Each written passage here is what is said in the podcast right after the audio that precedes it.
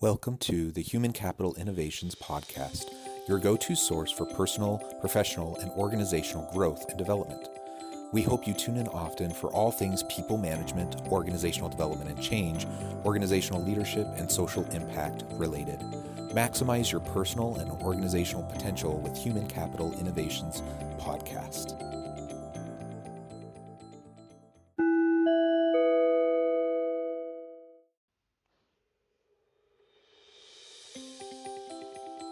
Welcome to the Human Capital Innovations Podcast.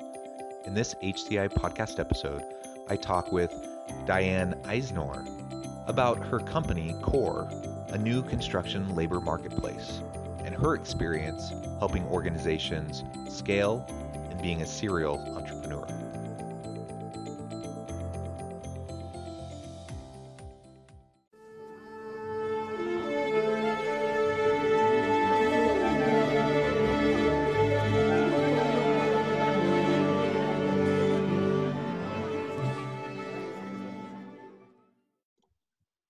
Di-Ann Eisnor, welcome to the Human Capital Innovations Podcast.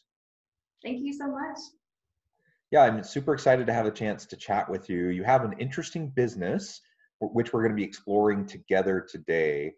Uh, the name of your business is Core, and, and you're involved in creating a construction labor marketplace, uh, which is super interesting and fascinating. So I'm looking forward to hearing more about that um, and helping listeners understand more about what what you're offering um, to the market in terms of this resource, but also some of, of what you've learned in leading your organization um, and some of the, the lessons that, that would be applicable uh, for this audience.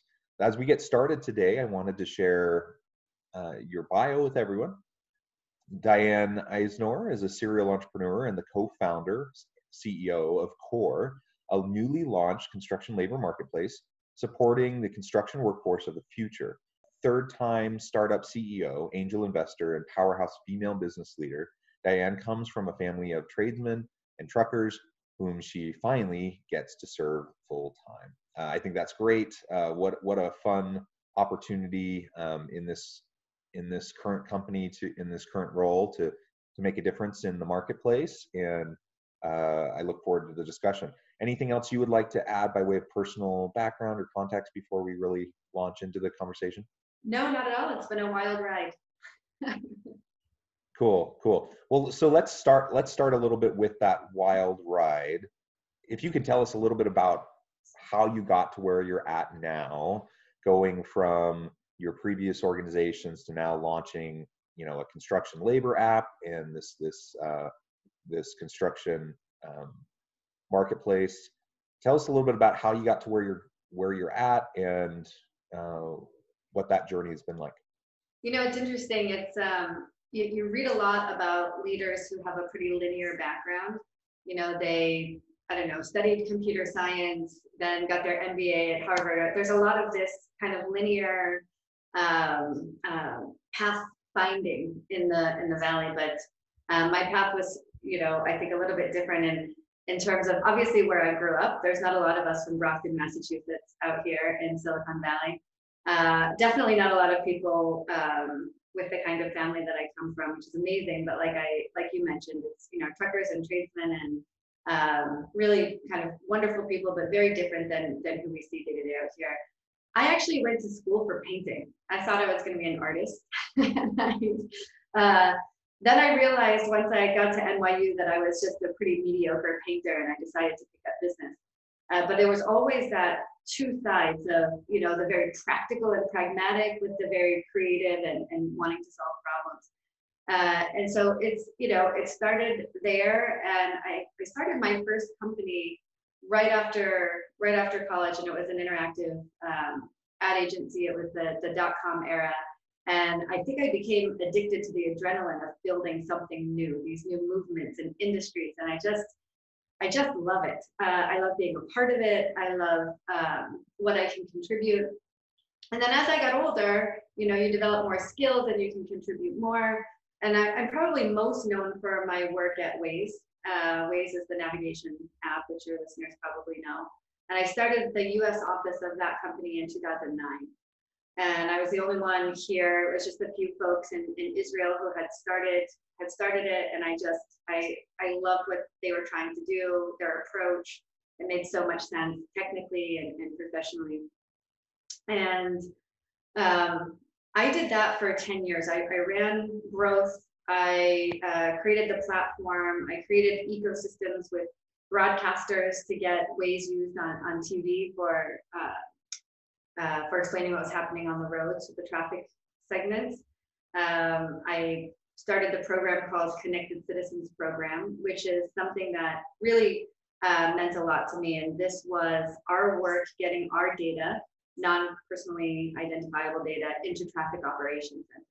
So if we were amassing all of this great information, that was really important to see how it could be used to do something better, like reduce congestion and improve emergency response times um, so by the time I, I left Waze, um, we were in 800 cities, and I was struck by uh, how little effort it took to make that kind of impact. Anyway, we sold Waze to Google. Uh, I was involved in integrating uh, Waze into Google, stayed there for another five years after, uh, after we sold the company, and really just learned a ton about navigating this other level of scale. So as an entrepreneur, you don't always get to tackle scale, you know, the kind of dollar volumes and user volumes. When I started at Waze, I think we had a couple thousand users. And when I left, I think we were at about 150 million. So it's um, it was really a great amount of learning. Uh, and so that was a privilege. Anyway, that's when I fell in love with cities and I left to go start the cities division of WeWork and that's where I encountered, well, okay, insert giggles, whatever. It was it was also its own ride, but that's where um, I was looking at integrating software and data with physical space because they had offices in 110 cities. And the question was, how could we do more? So, for example, if you have an ID that can be used to access your office, can it also be used to access public transportation? What else can you do to build community outside of the walls of, of WeWork? And that's pretty much what we were were working on. We didn't do it very long, uh, but it was enough to feel the pain of building physical spaces. Um, the timelines, the labor shortages, the um, the constant change, and we have constant change in software as well, but it's just um, you can hide it better. So the scheduling nightmares, I just came face to face with a lot of those problems. And so after my team and I left WeWork, we thought, okay, first principles, we're not going with a, a, whole bunch of money out. We need to focus on one thing. What should it be? We knew it would be in construction, but we just spent time talking to hundreds of workers at that time and, and GCs, and we figured we have to focus on labor. That's the number one challenge. It's a big global challenge, 180 million workers. And it's not just that there's a labor shortage, which is a huge problem in itself, but there's just so much friction in a worker finding the GC who has a project right now um, and having access to clear training and career development. If I'm a carpenter now, how do I make sure I'm going to be a foreman then? Or, you know, how do I plan my career path? I just thought it would be really uh, important to spend time doing that. So that's what that's what we're doing. That brings us to Core. Well, great. And and my next question was going to be tell us a little bit more about why you started Core. You, and you just kind of started to hit on that towards the end of um, your previous comment. But I'm wondering, is there is there anything else that goes into kind of that those early stages of of launching this new endeavor um, with your partner and you know making those initial decisions to to focus on the labor piece? Yeah, you know, at that time, we were having in person conversations, we were doing surveys, we were doing a lot of research um, into what what part of the problem could we help with because we don't come from the industry, right? I come from that background, and so does my partner, but um, uh, we haven't been in the industry, we've been in tech. So we wanted to make sure that we were putting ourselves in a position that we could use technology to uh, and that it was really something that was going to be benefiting an ecosystem. I love ecosystem plays. This is not like big bad tech company coming to disrupt the whole construction industry because we think we know better. This is okay. We heard that you guys want this. This is that these are the skills we have, and let's just go pull it off. But you know, there was you know, a time when we thought, well, are we going to go more in the education and training space? Is that where the real problem is? Are we going to go purely on the marketplace? Are we going to go more on, well, it's now what I call logistics for labor. Uh, but, you know, how do you, how do you make it easy for companies, a little bit more of a SaaS model, um, to bring in these new people to manage their existing teams? Because it's pretty wacky. Whenever these big guys, they, they win a job, and then it's almost like starting a new company for them. Who's going to be available to do the work? Who has the right skills, even within their own organization? They often don't know uh, because there are no good systems in place.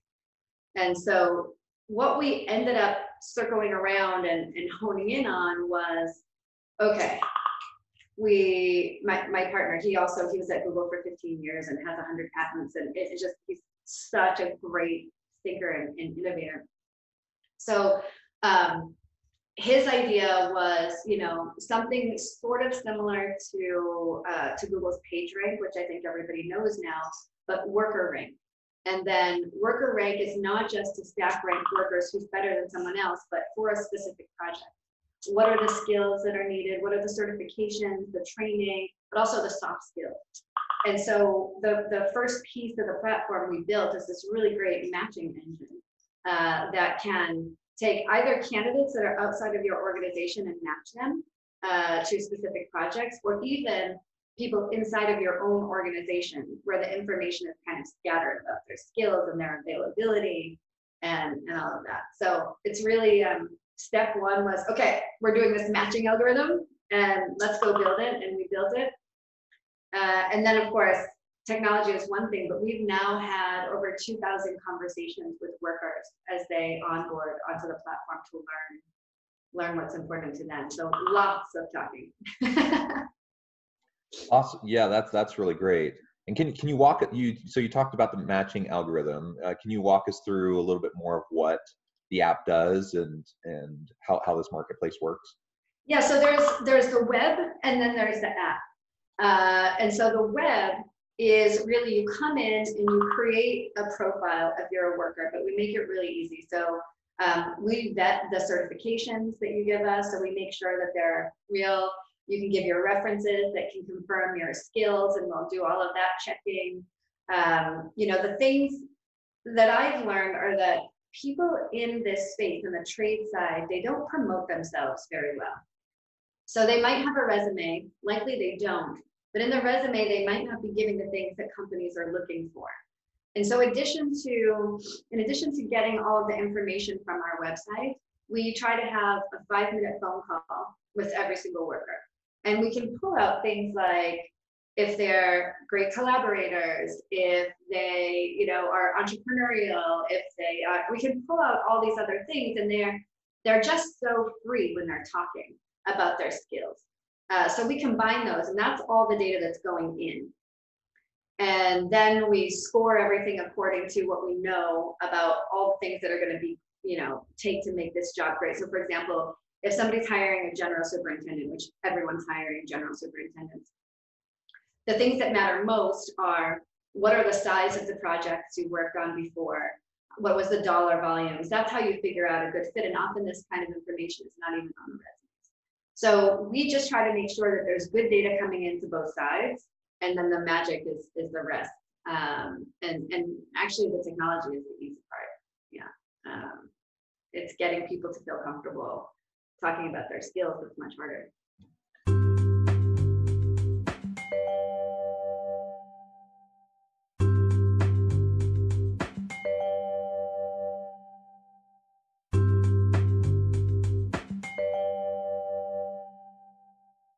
Yeah, yeah, and I think that's that's generally a problem. Um, there, there's some industries where it's not as much of a problem, but I, I, would say across the board, the vast majority of workers across job types, across industries, don't do a particularly good job of conveying their skill set and selling themselves to the organization.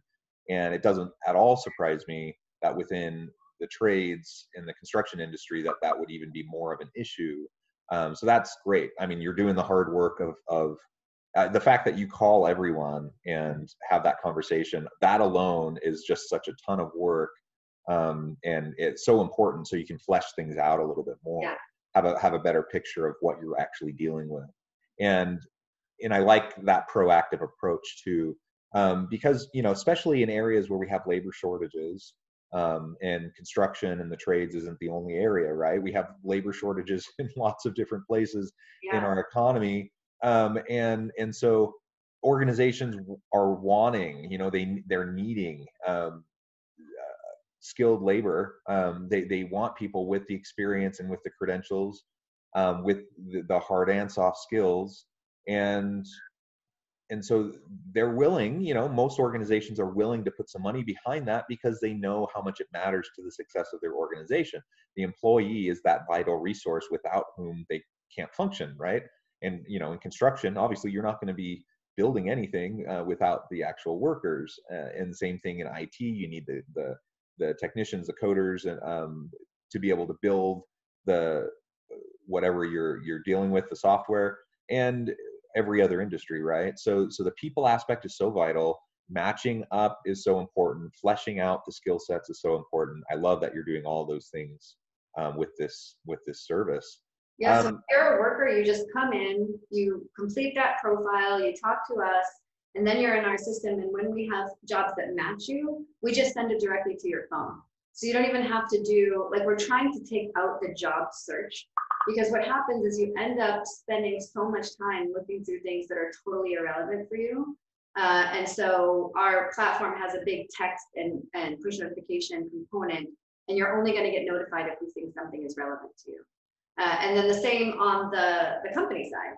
So the company will get their job description in, um, what role they're looking for, and then they're only going to get a list of candidates that we think are highly relevant for that.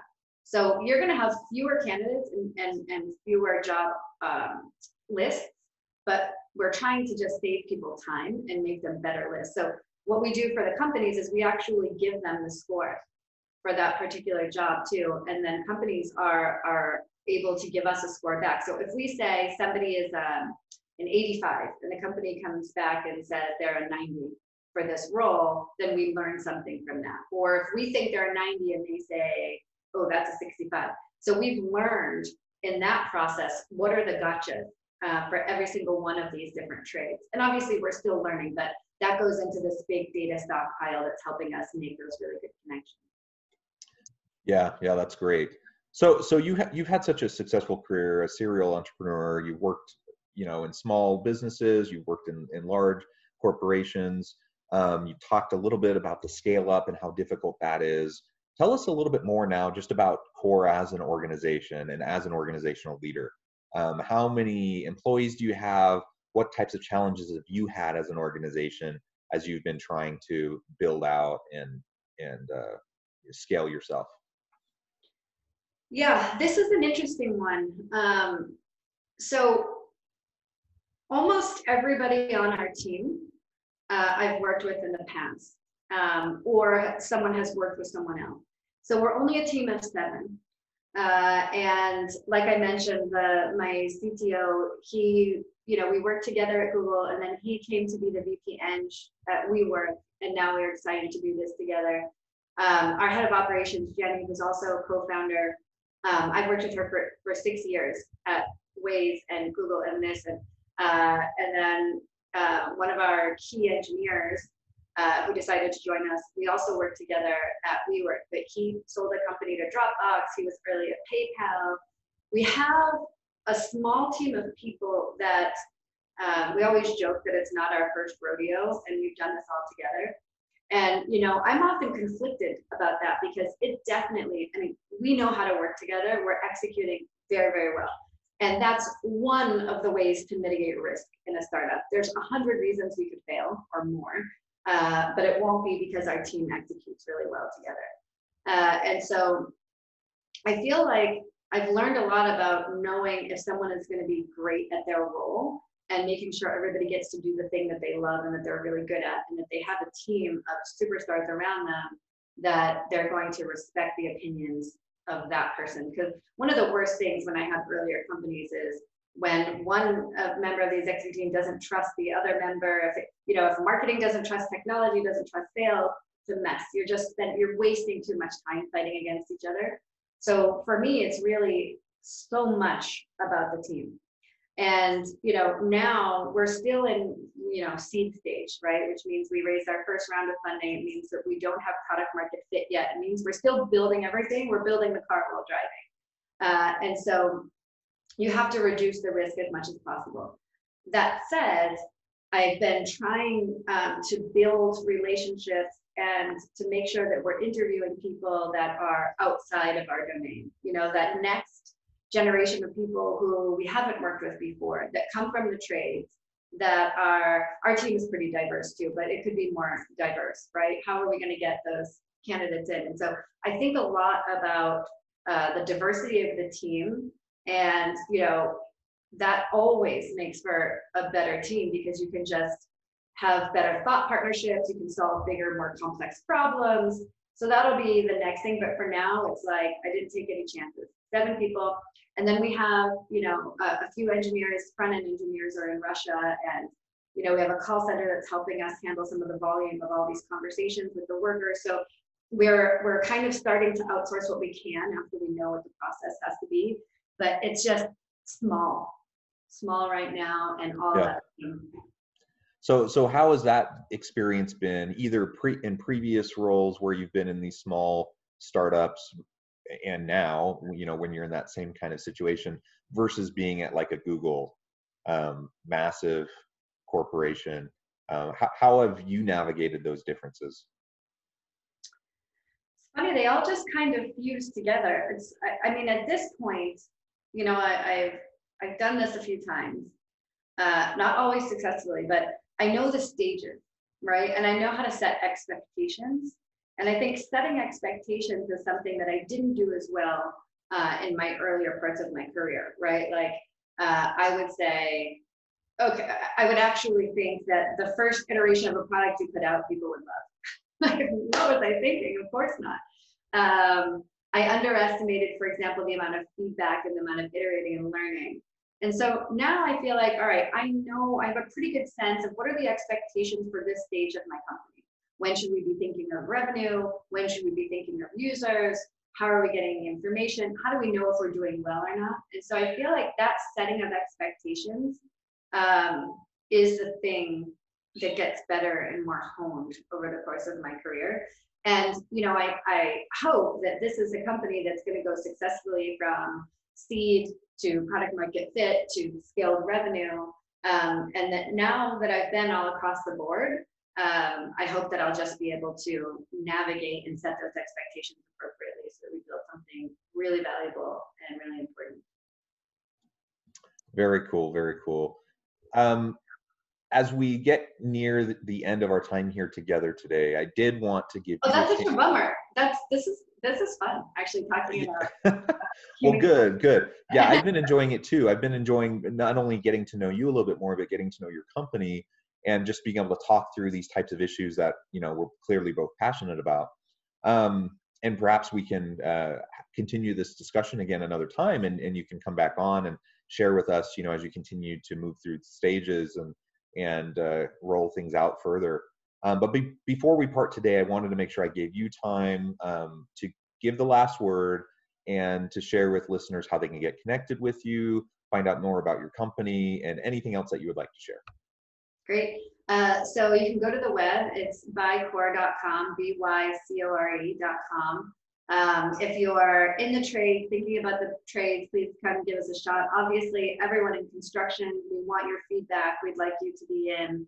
Uh, and then in terms of last word, I just want to say something is interesting. Interesting is happening in the human capital sphere, where I feel like, do you remember in the 80s or 90s when the military, the army started doing all these commercials, and it's it, and the marketing didn't make you think that you were fighting or going to war. It was like I get to fly a jet. Yeah. I get to wear an invisibility cloak. I feel like the construction industry is getting smarter. It's about to be really cool to be in construction. You know, we've got autonomous excavators and inspectors get to have drones. I feel like it's right for a whole new group of people to make this an awesome career opportunity for themselves. And I hope they do. And it's on people like me and others in the industry to make sure that their career path is there and that the money and incentives continue to grow uh, so that everybody can be happy. It's a good alternative. That that's excellent, and I love that framing uh, of the evolution of the industry and um, the role of technology in tr- kind of transforming uh, the the skill sets that are needed, um, and really just the the sexiness of being, you know, uh, in the trades and being a construction worker. And you know, in a previous life, long long ago, I did have um, some time where I was uh, working in the construction industry, back long before anything that you're talking about you know in terms of of, of drones and any of that kind of stuff but but even then like it it is a rewarding line of work um, yeah. because you're building and you get to see in real time exactly yeah. it's it's it's incredibly satisfying to be able to see the fruits of your labor and that you you've built this thing right and you you put on top of that um, all this cool technology and the, the new skill sets that are driving the, the, shifts in the industry. And it really is a great career path uh, for for people. And so it's it's important for organizations to recognize that. It's important for uh, for the labor force to, to recognize it as well. So I, I applaud you for for the work you're doing in your company and thank you so much for joining me today. I hope listeners will reach out, um, get connected, find out more about what CORE can do for you. And as always, I hope everyone stays healthy and safe, that you find meaning and purpose at work each and every day. And I hope you all have a great week.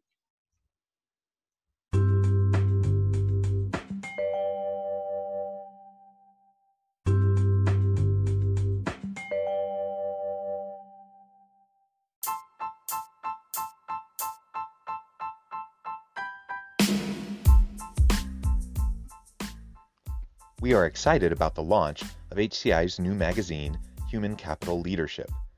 Human Capital Leadership is a free, interactive e magazine designed to help individuals, leaders, and organizations find innovative approaches to maximize their human capital potential. We will be publishing issues quarterly in August, November, February, and May. Check out the first issue and let us know what you think.